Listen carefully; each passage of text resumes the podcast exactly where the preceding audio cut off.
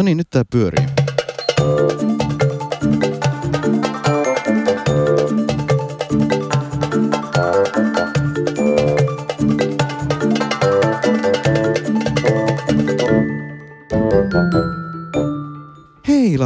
Mukavaa, että olet taas päässyt tänne äänittelemään valtuustopodcastia kanssani. Niin, no hei Hannu, on montako kuppia kahvia on nyt mennyt? Tää taisi olla kaksi. Kaksi vaan. Hei, tota, sä et ollut Lontoossa viikonloppuna, vaikka sun piti. Enhän mä nyt ollutkaan tietenkään Lontoossa, koska tota, Lontoossa hallitus päätti Rule of Sixin, eli siellä ei kukaan saa olla enää missään kenenkään kanssa, niin ei sinne sitten kannattanutkaan mennä. No Mentiin sin- Tampereelle, vähän tämmöinen napakympin herra C-tyyppinen Niin. vaihtoehto. Aivan, mutta Tamperehan on hieno kaupunki ja nyt on hieno syksy. Ja siellä kuitenkin baarit saa olla auki yli kello 22. Mä juttelin perjantaina mun Tanskassa asuvan pikkuveljen kanssa, joka on siis pikkuveljen, joka on mua vuoden nuorempi, niin tota, hän oli hirveän voipunut, kun oli ollut työkavereiden kanssa afterworkilla. Sitten mä sanoin, että et, et, teillä menee kymmenet baarit kiinni. Sanoin, että joo joo, mutta kun tämä nuoriso halusi sitten lähteä jo heti kolmen jälkeen. että, että, tota, että se sitten johtaa sitten semmosiin siellä Tanskan maalla. Mutta tota, hei Hannu, meillä on uutisia. Meillä on uutisia, mehän ollaan tässä juuri nyt, tällä hetkellä me olemme ikään kuin livenä, mutta toinen päivä lokakuuta perjantaina me olemme aidosti livenä. Me järjestämme valtuustopodcast live-tapahtuman Puttes äh, pizzerian Kalevan kadulla kellarissa.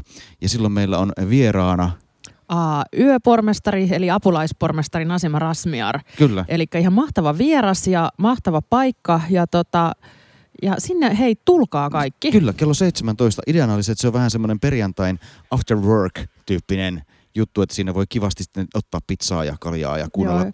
paikallispoliittista jorinaa. Niin, me, me emme tarjoa pizzaa emmekä kaljaa, Ei. mutta tarjoamme itsemme ja, ja mahtavan seuramme.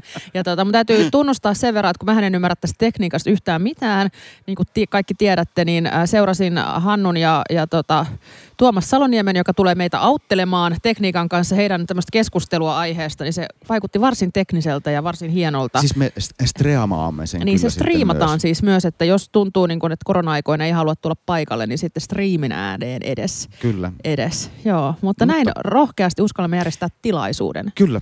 Mutta mahtavaa. Me, meille tulee tänään vieras, jonka kanssa keskustelemme sitten sotesta enemmänkin, koska sote on valtuuston pääaihe varmaankin keskiviikkona. Mm, harmillisesti pääaihe. Voisi olla joku paljon kivempikin pääaihe. Mutta listalla on muitakin asioita. Mennäänpä sinne heti sisään.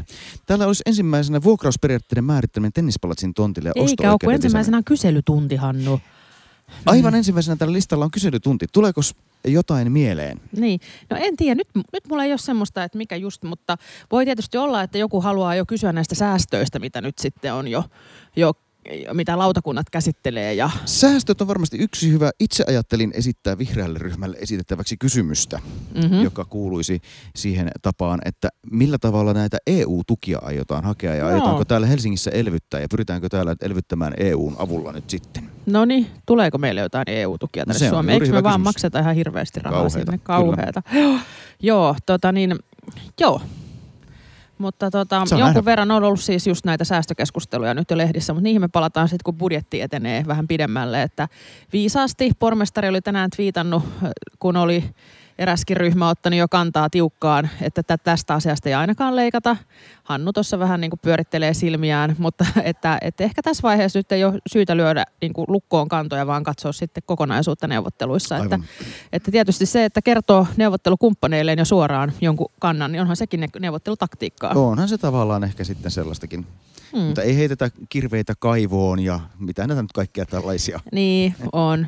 Mutta sitten hei, siis ensimmäisenä varsinaisena mielenkiintoisena asiana sen soten jälkeen, niin on tosiaan tämä tennispalatsin vuokra Vuokrausperiaatteet. periaatteet. Ja mitäs siinä nyt siis, mikäs, mitäs tässä nyt tarkoitetaan? Onko joku siis nyt vuokraamassa tennispalatsin omaan käyttöönsä vai mistä Idea on se, että puhutaan? Helsinki aikoo myydä tai haluaisi myydä tennispalatsin tennispalatsin pois. Tennispalatsihan on suojeltu, SR2-suojeltu rakennus, eli sitä ei kukaan pysty purkamaan eikä hajottamaan. Ei. Sisätiloistakin aika suuri osa on jollain tavalla suojeltua. Ähm, ja si- sitten, jotta sen myyminen olisi äh, helpompaa, niin pyritään siihen, että vuokraso- tontin vuokrasopimus olisi 60 vuodeksi. Ja sitten siihen halutaan lisätä myös sen tontin myyntioptio ja tai osto-oikeus. Nä- näin päin se täällä niin kuin määritellään. Ja tämä on täysin ymmärrettävä lisäys ja tosiaan juuri sen vuoksi, että kun se tontti on ikään kuin loppuun kehitetty, siihen ei voi rakentaa tilalle tornia tai niin kuin 20 000 neliöä lisää, niin en minä nyt suur, niin, ei saada siihen, ja, nyt, siihen ei saada mitään keskustan maamerkkiä siihen ei, siihen ei saa siinä on, se, siinä on tennispalatsi ja, ja that's, se, it. that's it. Kyllä. Joo. Niin ei siinä kohtaa se, siitä tontistakaan, tontin, tontti kannattaa omistaa, jos, jos haluaa ikään kuin kehittää jotain erityisesti, mutta tässä kohtaa sekin on niin kuin aika valmista, kun alta kulkee metro ja vierestä ratikkaraiteet. Näinpä, mutta tästä päästään äänestämään, koska Vasemmistoliitto on sekä lautakunnassa että kaupungin hallituksessa äänestyttänyt tästä asiasta, eli he vastustavat tätä. Se on ihan selkeä niin. ideologinen kanta ja se heille hyväksyttäkö. Näin just, ja tota, mutta että ovat olleet yksin, että muut ei ole tähän yhtyneet. Sitten paikallisena miehenä haluaisin nostaa asian numero 11, joka on Oulunkylän tori, torin asemakaavan muuttaminen ja siihen ihan Oulunkylän aseman edustalle Tapio Rautavaaran puiston tuntumaan ollaan rakentamassa, puretaan vanha kerrostalo ja rakennetaan kuusikerroksinen tilalle. Ja tämä on osa sitä Oulunkylän koko keskustan kehittämisprojektia ikään kuin. Ja, ja siis puolta korkeampaa kuin aikaisemmin. Siihen on todennäköisesti tulossa vieläkin korkeampaa toivon mukaan siihen viereen. Vaikuttaa erittäin hyvältä. Mun, mun just tällainen parantaa sitä Oulun kylän keskustaa lähitulevaisuudessa tosi merkittävästi. Näin, se on hyvä, hyvä Oulun kyllä. Mä olisin itse asiassa vielä palannut listalla takaisin tuohon Ysiin, eli täällä on vuokrausperiaatteiden määrittäminen kulttuuritoimintaa varten vuokratolle alueelle Kaivopuistossa. Eli siinä on kaikki Kaivarissa ainakin vappuja viettäneet muistaa ehkä sen, että siinä puiston laidalla on yksi tämmöinen iso, iso tota, puutalo, kaunis huvila ja, ja sen on nyt hankkinut oma, sen on nyt hankkinut omistukseensa tai vuokrattu, että se on vuokrattu Tiina ja Antti Herlinin säätiölle. Ja, ja tämä on musta niinku hieno, hieno tämmöinen kulttuuriperinnön vaalimiskohde, eli se talohan on ollut aikamoisessa kunnossa, ei ole oikeastaan pystynyt enää käyttämään ja ja tuota, vuokra... Ää, Lainen tällä hetkellä on tarkoitus, että se kunnostetaan kulttuuritoimintaa varten. Sinne oli haku jo, sinne haettiin, mä huomasin jostain lehdestä, haettiin ravintolatoimijaakin jo, eikä siitä on tarkoitus tulla sitten ainakin siltä osin sitten avointa, avointa meille kaikille. Ja musta se kuulosti tosi, tosi tota mielenkiintoiselta, että, että varmaan jotain kahvilaa sinne tulee ja sitten työtiloja, ehkä tämän säätiön omia, omia tiloja myös. Ja musta tässä on niin kuin hienoa, hienoa tämmöisen varallikulttuuri, kulttuuriperinnön vaalimista käynnissä. Suomessakin alkaa tällainen ikään kuin vanha raha toteuttamaan tällaisia asioita, mitä esimerkiksi Tanskassa laiva, laivanrakennus ja muu pääoma on jo, on jo pitkään tehnyt. Näin on. No sitten meillä ei taisi jäädä tuota, niin edellisestä ää, valtuustosta, jäikö täältä jotain aloitteita vai onko nämä aloitteita, jotka on tota, tullut tänne muuten, niin täällä on Kati Juvan aloite kehitysvammaisten työllistymisen ja työtoiminnan kehittämisestä – Tärkeä, tärkeä aloite. Ja sitten ihan viimeisenä asiana on Leo Straniuksen aloite ilmastohätätilajulistuksen valmistelemiseksi. Ja tässähän nyt kaupungin hallitus ottaa semmoisen, esittää, että, että tota, valmistellaan ilmastohätätilajulistus, jossa Helsinki riittyy niiden kaupunkien joukkoon, jotka korostavat ilmastotoimien välttämättä ja kiireellisyyttä. Onko tämä nyt Hannu jollain tavalla konkreettinen tämä aloite vai onko tämä vaan tämmöistä Hei kiitos Laura, kun kysyit niin, tätä. Niin, mä ajattelin, että onko tämä tämmöistä niinku poseerausta vai mitä tämä on. Onko tämä nyt sitä, mitä, mitä se Annika Saarikko niinku paheksui perjantaina vai? No siis, kyllähän tässä valitettavasti on, kelataan vähän taaksepäin. Helsinki on aikaisemminkin julistanut kyllä että tämä ei ole ensimmäinen kerta, kun julistetaan. Erityisesti silloin, kun oltiin menossa kohti Pariisin ilmastoneuvotteluita, niin silloin Helsinki liittyi sellaisten kaupunkien verkostoon, joka julisti, että nyt pitää oikeasti tehdä jotain. Ja sitten se oli tavallaan yksi osa sitä painostusta, että niistä Pariisin neuvottelusta sitten saatiin tulosta uloskin sitten. Se, se mikä, mikä sen vaikutuksen suuruus on, se on aina, aina totta kai hyvä kysymys, mutta sillä oli niin kuin tavallaan selkeä tavoite. Tässä ainakin mulle se tavoite on jäänyt vähän abstraktimmaksi. Tässä ei ole sellaista ää, jotain isompaa painostus- ja vaikutuskuviota, johon tämä liittyisi. Totta kai siis hätätila on. Ei, sitä ei kukaan käy kieltäminen, mutta kieltämättä itsekin valtuustossa mieluummin päätän ilmastoon liittyen esimerkiksi hiilineutraali Helsinki-ohjelmasta ja sen, sen toimenpiteistä ja vaikka niiden toimenpiteiden kiristämisestä ja tavoitteiden kiristämisestä kuin ihan pelkästään tällaista julistuksista. Mutta kyllähän politiikka on toisaalta sitten paitsi myös sitä, että tehdään konkreettisia päätöksiä, niin se on sitä, että halutaan ilmaista, että mitä mieltä ollaan. Ja tässä nyt ollaan sitten aika puhtaasti sen äärellä. Ja toivon, toivon syvästi, että ihan hirvittävän suurta keskustelua ei saada tästä aikaan. Joo, tässä tuota vastauksessa musta tuodaan kyllä hienosti esiin just niitä toimia, mitä Helsinki on tehnyt. Ja mainitaan myös se, että kun kunnilla on on, on Suomessa yleinen toimiala, niin se antaa mahdollisuuden nimenomaan päättää näistä konkreettisista toimista. Että tässä tietysti kun on tämmöisestä maailmanlaajuisesta verkostosta kyse, niin sit pitää muistaa se, että kunnilla on hyvin erilainen itsehallinto, erilaiset, erilainen rooli eri maissa, jolloin, jolloin jo osa kunnista on semmoisia, että he käytännössä pystyy tekemään vain näitä tämmöisiä julistuksia ja vetoomuksia. Että sitten taas kun meillä on oikeasti mahdollisuus tehdä myös ihan oikeita ratkaisuja ja oikeita päätöksiä, niin se on tavallaan niin kuin sen, se, et se niin kuin sen kontekstin ymmärtäminen on aina tietysti myös, myös tärkeää. Mutta julistetaan nyt siis ilmastohätätila. Julistetaan mikä... ihmeessä. Joo. Ja otetaan julistava vieraamme sisään ja vieraamme julistaa soteen ilosanomaa. No julistaakohan se ilosanomaa? No jää nähtäväksi. Jää nähtäväksi. Tervetuloa valtuustopodcastiin vieraamme Minerva Kruun. Missä kaikkialla sä tällä hetkellä toimit? Sä oot ainakin HUSSin valtuuston puheenjohtaja, eikös näin? Joo, HUSSin valtuuston puheenjohtaja ja sitten varavaltuutettu ja digitalisaatiotoimikunnan puheenjohtaja ja sitten työtä lääkärinä tämmöisessä pienessä yrityksessä. Aivan, ja, mutta tavallaan sun valtuustourahan on mm. tosi pitkä, että sä oot ollut ensimmäisen kerran valtuutettuna Oliko viime vuosituhannella jo? Joo, 97. 97. Ja, joo, joo. joo, on ollut parin otteeseen valtuuston puheenjohtaja olin pitkään myös vihreän valtuustoryhmän puheenjohtaja, taisi olla yli seitsemän vuotta. Herranen no, aika. Nykyään siinä, nykyään siinä vihreän valtuustoryhmän puheenjohtaja vaihtuu tosi tiuhaan, että mä en tiedä mikä siinä teidän ryhmässä nykyään on, että, että vai onko vai onks niin, että niin kuin Minerva on ainoa, jolla on niin semmoiset hermot, että kestää noin pitkään. Mutta se syy, miksi me haluttiin just tänään sut tänne meidän vieraaksi, on se, että valtuuston listalla, ottaisiko mä tavaan täältä Täällä on periaatepäätös lausunnoksi sosiaali- ja terveysministeriölle hallituksen esitysluonnoksesta eduskunnalle sosiaali- ja terveydenhuollon sekä pelastustoimen järjestämisen uudistusta ja maakuntien perustamista koskevaksi lainsäädännöksi. Päiväni murmelina. Mä nyt en keskiviikkona pääse tästä lausumaan, mutta olen kyllä lukuisia kertoja ollut sekä lausumassa että kuuntelemassa sote-infoa edellisillä tuotantokausilla. joo, joo, tämä on tosiaan tämmöinen mm. greatest hits, että itsekin muistan tutustuneeni 2012-2015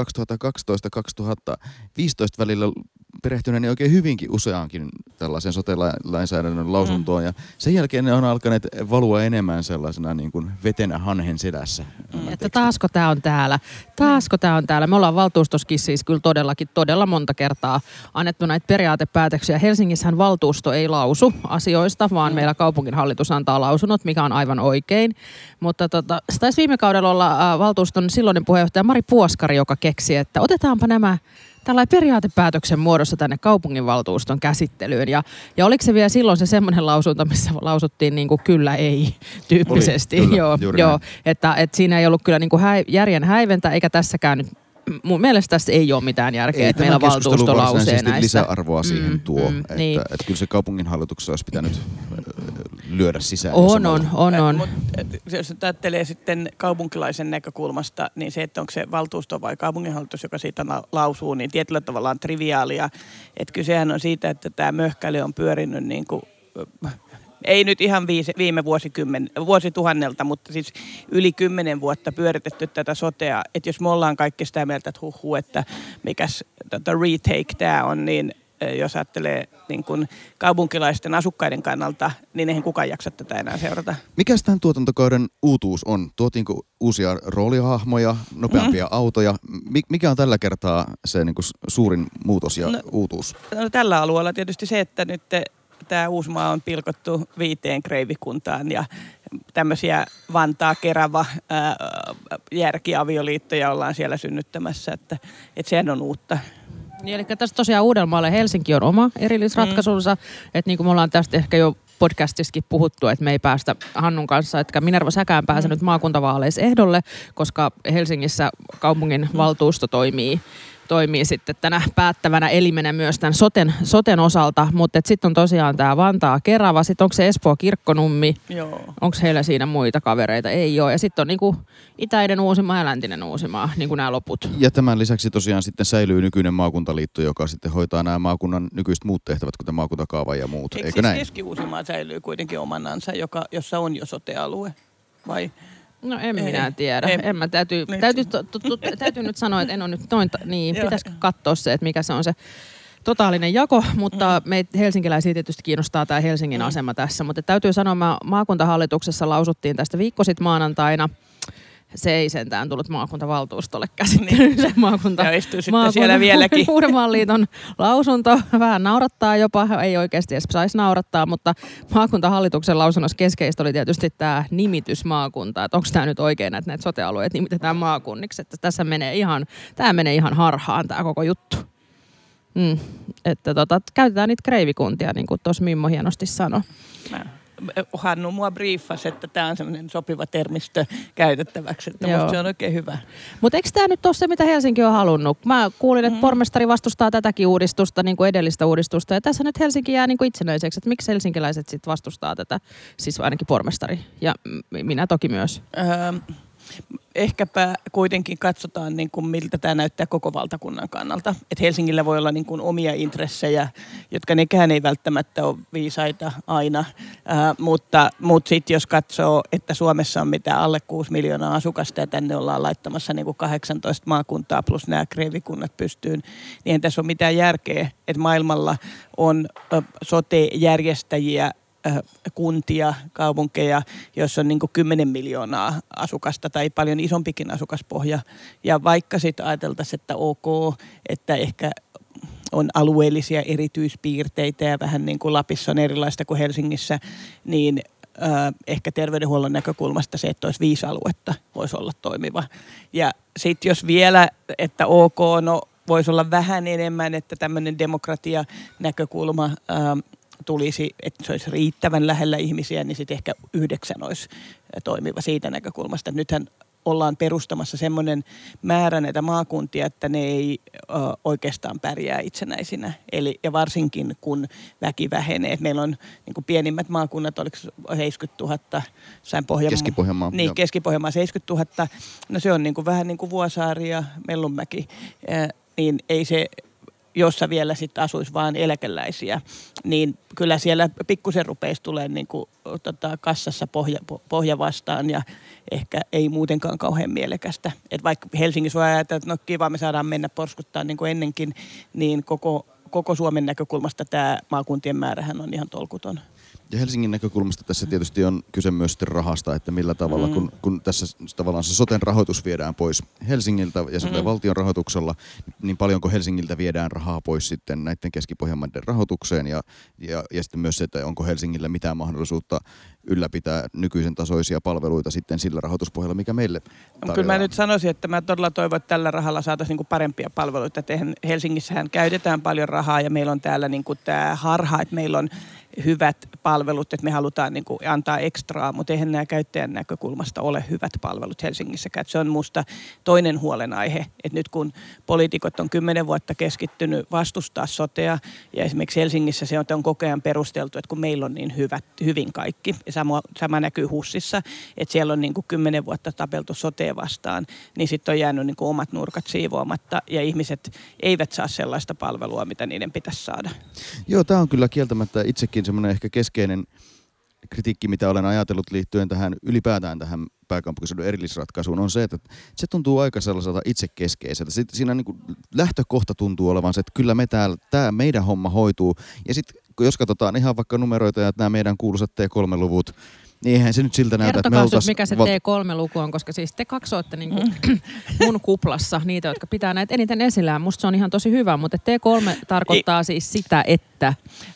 Se tarkoittaa, että mikä on kolmas vapaa-aika kiireettömään hoitoon terveyskeskuksessa. Eli kun otat yhteyttä terkkariin, niin jos sulla on niin kuin akuutti korkea kuume, kunto romahtanut tyyliin, epäillään keuhkokuumetta, niin silloinhan sut periaatteessa otetaan samana päivänä vastaan, että katsotaan, että se on akuutti. Mutta jos sulla on se, että väsyttää ja vituttaa ja muutenkin asiat kaatuu päälle, no tämä ei ole nyt kiireellinen, katsotaan milloin me löydetään sulle aika ja sitten, jotta ei olisi satunnaisuutta siinä, niin mitataan tätä kolmatta vapaata aikaa, eli T3. Ja se mitataan kaikkialla Suomessa. Voi kuntien nettisivuilta katsoa. Ja nythän tämä korona tietenkin pistetään ihan niin kuin perseelle joka puolella, eli kauheat pitkät jonot, mutta kun minä tosiaan olen intohimoisesti seurannut näitä Helsingin osalta jo muutaman vuoden, niin ne on mennyt koko ajan huonompaan suuntaan. Eli Helsingissä ennen koronaa kolmas osa kaupunkilaisista oli semmoisen terveysaseman väestöä, jossa jono oli kuusi viikkoa, eli käytännössä ei ollut annettavissa kiireettömiä aikoja. Niin, koska niitä terkkareiden ajanvarauskalentereitakaan ei pidetä niin kuin sen pidemmälle niin, auki, niin. että, että sehän siitä se, siitä se tulee. Tämä on tietysti tämmöisille meille keski-ikäisille, keski ehkä jopa parempia kuin keskitulosia, mm. niin tota, jotka olemme työterveyden piirissä, mm. niin tämä on meille sillä tietysti vieras maailma, mutta, mutta tämähän on se, mistä niin kuin nyt tällä hetkellä pitäisi olla tosi huolissaan. Ne sanoit, että korona vie persilleen. Tuossa Helsingin lausunnos, lausunto... ei ole ihan, ihan yhtä suorasanainen vai? Ei niin. ole ihan yhtä suorasanainen, mutta kyllä siinäkin todetaan just tämä, että tällä hetkellä tietysti tähän aiheuttaa ihan valtavaa niin kuin hoiva velkaa mm, meille mm. kaikille, kaikille kunnille, että sekin pitäisi tässä katsoa ensin, että tuossa suhtaudutaan kyllä aika, ää, aika nihkeästi tähän uudistukseen ja, ja tuota, tuodaan esiin paljon vielä kehitettävää. Tässä jos palataan vielä tähän uudistuksen tasolle, joka on tämmöistä ylätason, niin äh, ensinnäkin tietyllä tavalla, kun tätä sotea nyt on pyöritetty, niin meillähän kaikilla kanssa niin kuin tuli ilmi, niin on pientä frustraatiota, turhautumista, kyllästymistä, äh, mutta lähtökohdathan on ihan äh, olemassa, että miksi tämä uudistus tarvitaan, niin Suomessa on siis erityisen epätasa-arvoinen terveydenhuolto, niin kuin sanoit, niin keskiluokkaiset työkykyiset ovat työterveyshuollon piirissä. Siis ei tarvitse edes keskiluokkainen, mutta kun sä oot työkykyinen, niin sulla on työterveyshuolto, joka nykyisin yleensä pitää sisällään myös sairasvastaanoton. Eli kun sulla on jotain vaivaa, saatat yhteyttä työterveyshuoltoon ja homma sujuu. Ja jos sä olet ö, työkyvytön, joko saat niin vanha, että sä et ole enää töissä ja vanhuuden myötä tulee erilaista raihnastumista, sairastumista, tai sä olet työikäinen, mutta työkyvytön, niin sä oot terveyskeskuksen palvelujen piirissä. Ö, ja tämä tuo epätasa-arvoa, että nämä näkyy ihan kansainvälisissä raporteissa, että Suomi ei todellakaan pärjää niissä. Toinen, missä Suomi pärjää huonosti, on tämmöinen ennaltaehkäistävissä olevat kuolemat. Ja se varmaan liittyy tähän epätasa-arvoon. Eli semmoiset asiat, joita jotta voitaisiin niin kuin välttää, että ihminen ei kuole ennenaikaisesti. Jos joku siis sydäninfarkti, diabeteksen komplikaatiot, tämän tyyppiset, toki siellä on myös tapaturmat, mutta siis tämmöiset pit, niin kuin riskitekijöihin kuoleminen, niin äh, siinä Suomi pärjää, ihan kuulkaa ollaan Itä-Euroopan huippua, mutta jos verrataan Länsi-Eurooppaan, niin me pärjätään tosi huonosti. Eli OECD tekee tämmöisen raportin ja tämä äh, indeksi on nimeltään PYL, ja se on vähän niin kuin pepusta Suomen osalta, että Suomihan on raportoinut aina, että me pärjätään tosi hyvin näissä, niin kuin, että hei, me ollaan OECD-raportissa kärkeä. Me ollaan kärkeä syöpähoito, infarktinhoito, eli kun sä menet sinne erikoissairaanhoidon akuutin piiriin, niin, niin siinä me ollaan hyviä, siihen satsataan, mutta sitten kun katsotaan sitä, joka tulee niin kuin pikkuhiljaa salakavallasti ja vie hengen ennenaikaisesti, niin siinä me ei pärjätä. Ja tämä jos, jos nyt tästä niin. ar- arvelen, niin onko tämä sitten ihan tavallaan peris, perusterveydenhuollon äh, ikään kuin Joo. hyljeksyntää, josta se seuraa? No on, koska tietenkin äh, niin kuin mä sanoin aina, että erikoissairaanhoidosta saa parempia sankaritarinoita. Että joku mediheli on, niin kuin ihmiset rakastaa mediheliä, koska se on se niin kuin, äh, Deus ex machina, tulee niin kuin oikeasti niin, Jumala taiva. Sen, näkee niin, sen, niin, se on, niin kuin sillai, se on Joo. konkreettinen. Joo, ja sitten tietenkin, että ihmiset haluaa sen niin kuin ihme parantu pelastumisen mahdollisuuden, niin se on ihan ymmärrettävä. Se on todella konkreettista, että hei, että oli kolari ja mediheli tuli ja saatiin ajoissa hoitoon. Ja se on totta kai niin, niin kuin länsimaissa tämmöisessä maassa, jos on paljon rahaa käytettävissä, niin se on ihan oikeutettua haluta sitä. No sitten erikoissairaanhoidossa on kaikkea hienoa, just syöpähoitoa ja ties mitä hienoa leikkausta. Sekin on niin kuin vakuuttavaa ja siihen on hirveän helppo perustella, miksi siihen tarvitaan lisää rahaa. Ja sitten perusterveydenhuolto on niin kuin pikkuhiljaa rapautunut ja se on yksi tämän uudistuksen lähtökohta, eli hoidon saatavuus on huono. Eli se, että kun sulla on joku asia, sä terveysongelma saatat yhteyttä terveyskeskukseen, siellä todetaan, että no ei sulla kyllä mitään asiaa on meille. Tai joo, sulla olisi kyllä asia, meidän pitäisi hoitaa, mutta meillä ei ole nyt aikoja, että soitapa parin viikon päästä uudestaan, soita parin viikon päästä uudestaan. Ja se on sitä huonoa hoidon saatavuutta ja se on tavallaan yksi lähtökohta. Sitten oli tämä, mitä puhuttiin, että Keski-Pohjanmaalla on kohta enää eläkeläisiä tämä oli nyt esimerkkinä, kun se oli se pienin maakunta, mutta että jos katsoo karttaa, niin suomalaiset valuu tänne niin kuin Helsinki, Turku, Tampere, Kolmioon ja kaikkialla muualla väki vähenee. Siellä on hyvin vähän työikäisiä, siellä ei ole enää kauheasti synnytysikäisiäkään, ettei sinne ole tulossa uutta populaa, jolloin siellä niin kuin palvelut rapautuu ja myöskin niin kuin kassa, kassan pohja rupeaa pilkottaa, koska kun siellä ei ole työpaikkoja, niin siellä ei ole ihmisiä, jotka saisi palkkaa ja maksaisi vähän enemmän veroja kuin ne, jotka on jo eläkkeellä, joilla on pienemmät ansiot ja sen takia tietysti vero, verojakin kertyy sinne kunnalle tai maakunnalle vähemmän. No jos meillä nyt sitten on tämä laatikkoleikki noista mm. äsken kertomista lähtökohdista, niin missä mennään vikaan? Onko tässä kuitenkin toisin sanoen jotain hyvää? Onhan se taitaa, vaikuttaa aika selvältä, että jollain tavalla isompia järjestäjiä tarvitaan, koska mm koska se on kuitenkin se ratkaisu, mihin niin. kaikki ovat tähän niin. mennessä niin päätyneet näissä Joo. harjoitteissa. Joo, siis tällä hetkellä meillä on tosiaan 310 kuntaa järjestäjinä. Se on vähän niin kuin, kun mä asun tuossa Jätkäsaaressa, niin me otettaisiin semmoinen, perustettaisiin keskinäinen vakuutuspooli, että nyt me Jätkäsaarelaiset maksetaan tähän yhteisen kassaan, jos jollekin tulee syöpä ja sydäninfarkti. Niin ja me... Jätkäsaarelaiset on kohtuullisen nuoria ja terveitä ja niin. Hyvätuloiset. Sehän voisi olla ihan kannattavaa. Niin, joo, kyllä, aivan, aivan totta. Jätkäsaaren, hei, niin... nyt ruvetaan vaatimaan Jätkäsaaren omaa sotea. Ja meillä menisi tosi hyvin. Meillä olisi vaikka mitä palvelua. Mutta siis, että, että periaatteessa se soteen järjestäminen tarkoittaa sitä, että ollaan keskenämme vakuutettu toisemme, että kerätään tätä veroja ja sitten kun jotain tota, sairautta tulee, niin maksetaan siitä yhteisestä kassasta.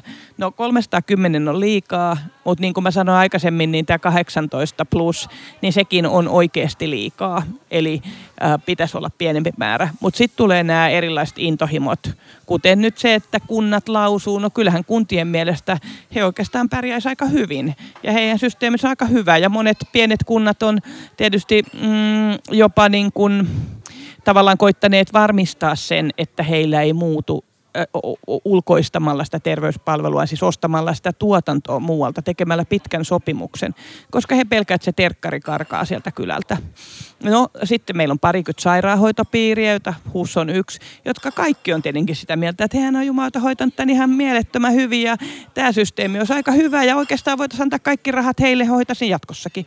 Mutta tietysti sairaanhoitopiirin näkökulma on erikoissairaanhoidon näkökulma, eikä perusterveydenhuolto, että se ei ole lähdestä väestön tarvitsemista palveluista, mistä sen pitäisi lähteä. No, äh, sitten on tietenkin sellainen kysymys, että nämä terveyspalvelut työllistää ihmisiä, että tuolla pienemmillä paikkakunnilla, pienemmissä maakunnissa on pelko, että jos tiivistetään, tehdään isompia rakenteita, niin sieltä lähtee jotakin aluesairaalayksiköitä, jotka työllistää tällä hetkellä.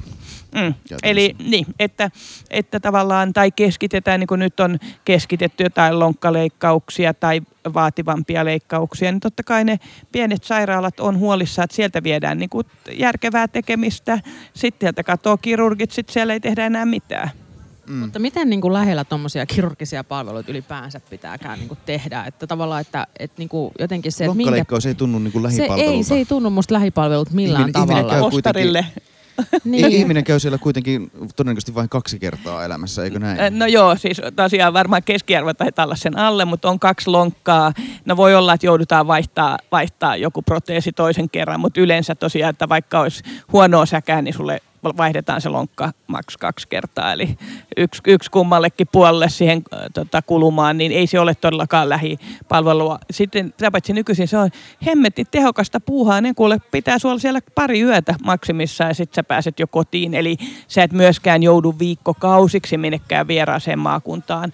Ja, Kui kauheat, jos joutuisi vieraaseen maakuntaan no, viikkokausiksi. No lähti, lähtisitkö Kymenlaaksoon? No niin, aivan. Mä voisin lähteä vaikka jonnekin Keski-Eurooppaan tai jonnekin, ihan niin kuin tosi mielelläni. No, lonkkaleikkausloma ei varsinaisesti ole ehkä se, mitä kuitenkaan. Mutta siis, että ei ole, ei ole lähipalvelu, vaan oleellista tämmöisissä vaativammissa jutuissa. No, lonkkaleikkauksia tehdään niin paljon, että niitä varmasti voidaan tehdä monessa paikassa, mutta ei ehkä ihan just siinä kortteli, korttelisairaalassa. Mutta jos puhutaan esimerkiksi jostain maha, mahasyövästä tai kivessyövästä. Että haluat sä, että sun kivessyöpää, penissyöpää leikkaa joku semmoinen lääkäri, joka tekee niitä kuitenkin useamman vuodessa, vai se, jolle tämä on niin kuin pari vuoteen ensimmäinen että mitä semmettiä. Niin, niin, vielä on. On, siis on kaikkea sellaista, jotka on oikeasti aika niin kuin graaveja ja traagisia, joita pitää osata hoitaa. Ja se, että sitä tulee niin kuin todella harvoin jonkun ammattilaisen eteen, niin, niin et tosiaan ehkä kannattaisi sit matkustaa toiseen maakuntaan, jossa se varmasti osataan tehdä hyvin. Joo. Tämähän on niin kuin sillä ihan inhimillistä ja ymmärrettävää, että nämä on niin kuin isoja juttuja on ollut esimerkiksi kaikki nämä synnytyssairaalakeissit. Mm, ja, mm. ja niin kuin itse kun on, on niin kuin yhden kiireellisen sektion kokenut, niin voin sanoa, että olin todella tyytyväinen, että olin semmoisessa paikassa, missä oli tehohoito ja oli myös lasten tehohoito niin kuin vieressä. Ja, ja se just, että, että tavallaan että siinä, on niin kuin, siinä on pointtinsa esimerkiksi, kun synnytyksissä on käytetty tätä tuhannen synnytyksen vuosirajaa, niin, niin ei se, se ei ole niin kuin mikään semmoinen, että me halutaan vaan tehdä tästä semmoista niin kuin tehokasta, vaan että, että siinä on just se, että siellä säilyy se ammattitaito, plus että siellä on sitten ne kaikki osaavat ihmiset, osaavat niin kuin ammattilaiset paikalla. Mutta me puhuttiin siitä, että toi perusterveydenhuollon syrjiminen on tavallaan se keskeinen ongelma ja tavallaan tämän erikoissairaanhoidon ja PTH perusterveydenhuollon raja on se ongelma, mutta eikö tässä nyt kuitenkin täällä Uudellamaalla nimenomaan ole käymässä niin, että se raja, raja säilyy aivan samanlaisena kuin ennenkin, kun meillä on HUS, jota kukaan no. ei ilmeisesti uskalla edes ehdottaa, että pitäisi pilkkoa. Ja tota, eikä sitä kannatakaan Eikä sitä kannatakaan ehkä pilkkoa, mutta sit, sitten meillä on sitten tosiaan nämä kreivikunnat sitten sen alla. Et eikö meillä säily täsmälleen sama perusongelma siitä, että meillä on viisi tahoa, jotka järjestää perusterveydenhuoltoa ja yksi, joka eri, erikoissairaanhoito? Öö, joo, säilyy, säilyy. Ihan tämä sama ongelma ja sitten vielä, öö, niin kun, öö, että tämä tavallaan kun on tavoitteena, että nämä jotenkin yhdistys niiden palvelut, niin se, se säilyy, säilyy ihan täysin. Ja sitten vielä se ehkä, että se HUS on sitten tässä konklaavissa erityisen vahva, niin kuin se on nyttenkin. Sehän on niin kuin maan ykkössairaala, siellä tehdään tosi hyvää työtä ja niin kuin sen on helppo, helppo ää, niin kun, on helppo ymmärtää, että miksi hussia ei haluta pilkkoa. Ihan sen takia, että se on tosi todella niin kun osaava, osaava sairaala, siellä saa hyvää palvelua. Mutta onhan se sitten ihan ylivoimassa asemassa suhteessa näiden perusterveydenhuollon järjestäjiin, eli näihin maakuntiin sit siinä, että, että sitä asiaa ruvetaan katsomaan enemmän sen erikoissairaanhoidon näkökulmasta, eikä sen väestön tarpeiden joka kuulostaa, niin kuin, että mitä mm. epämääräiseltä. Täsmälleen. Eli niin. olisiko tässä käytännössä kuitenkin ainoa ratkaisu ollut myös sellainen Uudenmaan kokoinen sote? Joo, toki siinäkin se HUS, joka on jo valmis rakenne, olisi mm. tosi vahvoilla. Että kyllä äh, kun sitä muutosta perusterveydenhuollon niin kuin vahvistamiseksi halutaan, tai siis sitäkin on puhuttu oikeasti. Mä oon tästä perusterveydenhuollon vahvistamisestakin kuullut ammatillisestikin aika pitkään. Niin se vaatii sitä, että se niin kuin konkretisoidaan, että mitä sillä tarkoitetaan. Ei se ole se, että tuhat lääkäriä lisää. Mitä helvettiä. Jos ne tekee sitä samaa, mitä siellä nyt tehdään, niin se ei, se ei korjaa sitä ongelmaa. Eli sillä toiminnalla pitää olla tavoitteet, niitä pitää mitata, pitää niin kuin katsoa, miten tavoitteet, asettaa mittarit, seurata niitä ja viedä sitä uudistusta kohti siihen, että päästään niihin tavoitteisiin.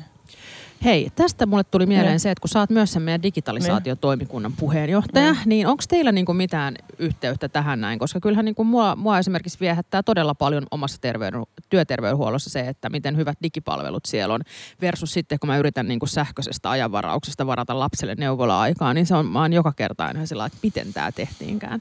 No tämä digitalisaatio, jossa Helsingillä tietysti on aika... Ähm, maailmaa syleilevä tavoite olla ma- parhaiten digitalisaatiota hyödyntävä kaupunki maailmassa, niin sehän on etenee aika hemmetin hitaasti. Eli siellä mietitään näitä tietoaltaita ja äh, tämän tyyppisiä rakenteita, jotka toki on tärkeitä. Se on se perusta. Ehkä se on se sote-uudistus, että mitä pitää, mitä pitää tehdä, uh, mutta ei me olla päästy vielä tähän, ikävä kyllä. Ja toki tässäkin täytyy sanoa, että, että kyllähän Helsingissä sote on niin vahva toimija, että ne että sinne ei tämmöisen digitalisaatiotoimikunnan voimin ihan hirveästi pääse vaikuttamaan. Pitäisi pitäis päästä, sanon minä. Mutta se liittyy tähän, äh, kun mä sanoin, että pitää olla tavoitteet ja niitä pitää seurata äh, ja pitää vaatia, että tapahtuu. Ja Helsingissähän esimerkiksi tätä, tämä T3, tämä jonotusaika, niin siihen asetettiin noin kymmenen vuotta sitten valtuusto tiukensi tavoitetta. Aikaisempi tavoite oli, että neljässä viikossa pitää päästä. No sitten tajuttiin, että ei se ehkä ole ihan hirveän hyvä tavoite, että todettiin, että pitäisi päästä kahdessa viikossa. Ja se on kirjoitettu meidän budjettikirjaan, että tavoitteena, että tämä T3 on keskimäärin 10 päivää. No se tosiaan oli keskimäärin noin 30 päivää ennen tätä koronaa ja se on koko ajan kasvanut. Ja se on siis tyypillistä. Tämä ei ole pelkästään Helsinki-spesifi, että kun mä oon katsonut muiden isojen kaupunkien, ne on niin kuin samalla tolalla. Se, mikä, miksi mä lähdin tätä seuraa, oli se, että tosiaan Helsingissä asetettiin tämä tavoite, niin lopputulos on, että koko ajan mennään kauemmas siitä tavoitteesta. Eli me ollaan päästy Helsingissä siihen, että me ollaan poliitikot vaadittu, että sen pitää olla parempi. Mutta sitten me ollaan unohdettu sen vahtiminen. Eli me ollaan hyväksytty se, että meille kerrotaan, että, että siitä ja tästä syystä tähän tavoitteeseen ei päästä. Ja aika harvassa esimerkiksi yrityksessä niin voisi vuodesta toiseen vaan kertoa, että voi voi, mutta kun tämä maailma on tämän näköinen. Eli, eli siis se, että, että saataisiin tätä digitaalista palvelua, niin, niin silloin pitää olla tavoitteita. Mutta se tavoite ei kannata olla, että, jo, että meillä pitää olla chatti, koska sitten se on niin kuin, että me laitetaan chatti tämän nykyisen päälle, vaan nimenomaan ne tavoitteet pitää olla tämmöiset, että sen mikä on se potilaan kokemus ja siihen liittyy siis saatavuus yhtenä ja sen pitää olla hyvä. Ja oikeasti mä olen sitä että se jono pitää olla nolla päivä. Kaikki pitää hoitaa samana päivänä. Sitten pitää olla henkilöstön kokemus, eli että henkilöstö viihtyy, kehittyy sinne työssään. No sitten pitää olla vaikuttavaa terveydenhuollon pitää olla, se mitä siellä tapahtuu, siitä on hyötyä. Nimenomaan, että ennenaikaisia kuolemia pystytään ehkäisee, ettei ole kymmenen vuoden e, elinaika odote eroa hyvän ja huonon, niin sanotusti huonosti, hyvin ja huonosti pärjäävän kaupungin osan välillä, niin kuin Helsingissä miesten elinajan odotteessa on. Ja sitten pitää vielä olla tuottavuutta nousta. Eli nämä kaikki neljä tavoitetta pitää laittaa samanaikaisesti ja se on mahdollista. Vau. Hei, kiitos. Tota, niin, kiitos Mimmo. Nyt loppuun mä kysyn nyt vielä sen kysymyksen tietysti, koska tota, mähän on itse aina optimisti, niin kuin mm-hmm. kaikki tietää, niin ö, uskoin edellisenkin soten toteutumiseen, niin uskotteko te, että tämä sote toteutuu? Äh, no, en mä kyllä ihan hirveästi usko. Sanotaan, että mä uskon tähän enemmän kuin siihen edelliseen. Siis en sillä että mä pitäisin tätä parempana tai muuta, en, parempana tai huonompana, mutta mä uskon, että täällä on tode, suurempi todennäköisyys toteutua, mutta en mä laittaisi omaa rahaa likoon. Krista Kiuru STMssä perustuslakivaliokunnan sijaan antaa tälle laille mun mielestä niin kuin suuremman toteutumismahdollisuuden kuin että se ei toteutuisi. Mm. Niin, Kristahan oli siis viimeksi tosiaan jarrutti sen tuolla sosiaali- ja terveysvaliokunnassa. Se on ihan totta ja, ja tota, tota näin, mutta, että, mutta että kyllä tämä koronakin varmaan tähän jotain niin kuin hidastusta ainakin tuo, että, että katsotaan, katsotaan miten menee. Ää, ei, en enää ennusta yhtään mitään. Musta ei ole ennustajaksi. Kiitos Mimmo. Kiitos. Kiitokset Mimmolle. Ja onko oliko tässä toi... jotain muuta ihmeempää niin, muisteltavaa? Oliko tässä nyt ilosanomaa meille? No tavallaan kuitenkin, että onhan siellä niinku, en, no, ei se nyt ei, Ei se nyt ollut, ilosanoma. Ja kyllä mä jotenkin niinku miettisin tätä perusterveydenhuoltoasiaa, että, että nytkin kun itse seuraa, seuraa läheltä näitä, näitä tota sote-toimialan ähm, toimia ja, ja sitten niin kuin sitä eroa, mitä meillä on erikoissairaanhoidon ja, ja perusterveydenhuollon välillä, niin ne on kyllä valtavia. Että, että täytyy, täytyy toivoa, että me saadaan tähän perusterveydenhuoltoonkin joku, niin kuin, joku järkevä ratkaisu. Ja kyllä. jos se sitten on tämä, niin sitten se on tämä, mutta tota... Kyllä, ja, sit, ja sitten myös siis se, aidosti se, että joskus pitäisi hypätä sen oman position ulkopuolelle ja vaikka sitä omaa valtaa vähennettäisiin ja järjestelmä olisi siten parempi, niin ehkä niinkin pitäisi tehdä. Mä niin kuin jotenkin tämä surettaa hiukan tämä meidän helsinkiläistenkin tässä esittämä tavallaan, että me, me osataan kaikki ja täällä kaikki on tehty parhaiten, niin tästä ei voida luopua. Niin, näin se, näin, se, näin se kyllä on, ja, mutta, että, mutta että aika kriittisiä lausuntoja tässä on meidän naapurit kyllä antaneet on. Viime, viime viikkoina, että kyllä tässä niin kuin, että ehkä elettiin pitkään semmoista suvantovaihetta tämän soten kanssa, että nyt sitten, nyt sitten kun konkretisoituu kunnissa se, että mitä tämä tarkoittaa, niin, niin kyllä siellä varmaan niin kuin hallituspuolueissakin sitten mietitään, että, että voidaanko tämmöisillä päätöksillä mennä kuntavaaleihin. Ehkä. Ehkä. Voi olla, voi, Ehkä. voi olla näinkin. Ja hei, muistakaa kaikki tosiaan toinen päivä kymmenettä perjantai afterworkit jo, jo kalenteriin, eikö jo niin? kalenteriin kyllä sinne. Tulkaa puttesiin ja tota, ei, ei kai tässä muuta. Ei kai tässä muuta. Yes, hyvä. Moi moi. moi. moi.